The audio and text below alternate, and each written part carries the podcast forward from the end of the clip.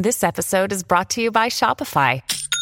Forget the frustration of picking commerce platforms when you switch your business to Shopify, the global commerce platform that supercharges your selling wherever you sell. With Shopify, you'll harness the same intuitive features, trusted apps, and powerful analytics used by the world's leading brands. Sign up today for your $1 per month trial period at shopify.com slash tech, all lowercase. That's shopify.com slash tech.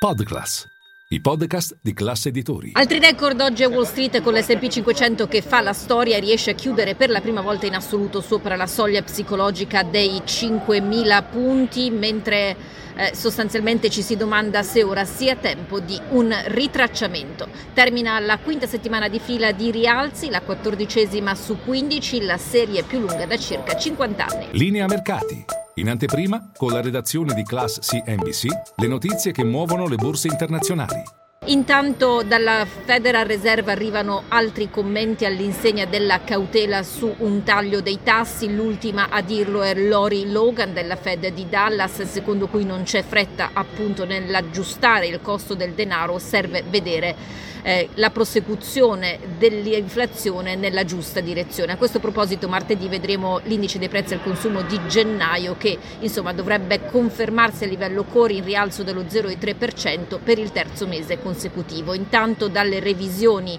eh, relative allo scorso anno nessuna grande novità diversamente da quanto successo esattamente un anno fa. Eh, quanto alle storie di giornata OpenAI fa parlare di sé perché l'amministratore delegato Sam Altman sembra alla ricerca di 5.000-7.000 miliardi di dollari di fondi per iniziative AI e anche il potenziamento della capacità di produzione di chip. New York Community Bank Corp rimbalza a doppia cifra e questo grazie agli insider, amministratore delegato e altri membri del CDA hanno acquistato titoli eh, di un gruppo che ha visto praticamente dimezzata la sua capitalizzazione dal 31 gennaio a fronte di preoccupazioni per l'esposizione al commercial real estate.